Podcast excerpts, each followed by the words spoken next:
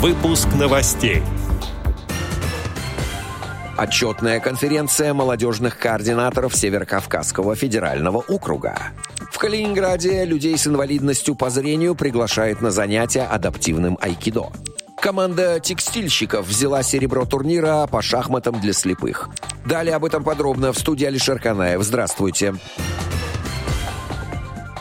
Как сообщает газета «Новости района Текстильщики» города Москвы, окружной турнир по шахматам для незрячих состоялся на днях в центре ВОЗ Кузьминки. Участие в них приняла команда текстильщиков, которая заняла второе место.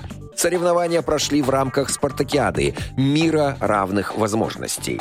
Соревнования по шахматам для лиц с ограниченными возможностями здоровья были организованы в помещении Центра ВОЗ. Команда района «Текстильщики» заняла второе общекомандное место. От всей души поздравляем команду нашего района, рассказали корреспонденту газеты в Центре досуга и спорта «Истоки». Текстильщики представляла команда из четырех спортсменов. За второе место на турнире они получили серебряные медали и грамоты.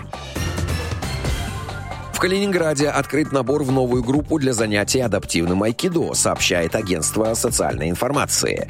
На занятия приглашаются люди с инвалидностью по зрению. Занятие айкидо развивает физическую активность, силу, ловкость, гибкость, выносливость, координацию и ориентацию в пространстве. Повышается самооценка, люди вовлекаются в общественную жизнь, отмечают организаторы проекта. Группа айкидо без границ для инвалидов по зрению работает в Калининграде более полугода года.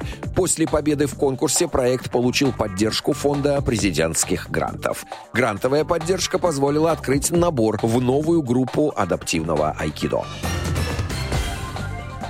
9 февраля 2022 года отделом по работе с молодыми инвалидами по зрению КСРК ВОЗ на платформе Zoom в режиме онлайн была проведена отчетная конференция, участниками которой стали молодежные координаторы Северокавказского федерального округа. В рамках конференции они поделились друг с другом опытом проведения различных мероприятий, прошедших среди молодых инвалидов по зрению в 2021 году, а также сообщили о своих планах по работе с молодежью на 2020 2022 год. Отдел новостей «Радио ВОЗ» приглашает к сотрудничеству региональной организации. Наш адрес новости собака радиовоз.ру. В студии был Алишер Канаев. До встречи на «Радио ВОЗ».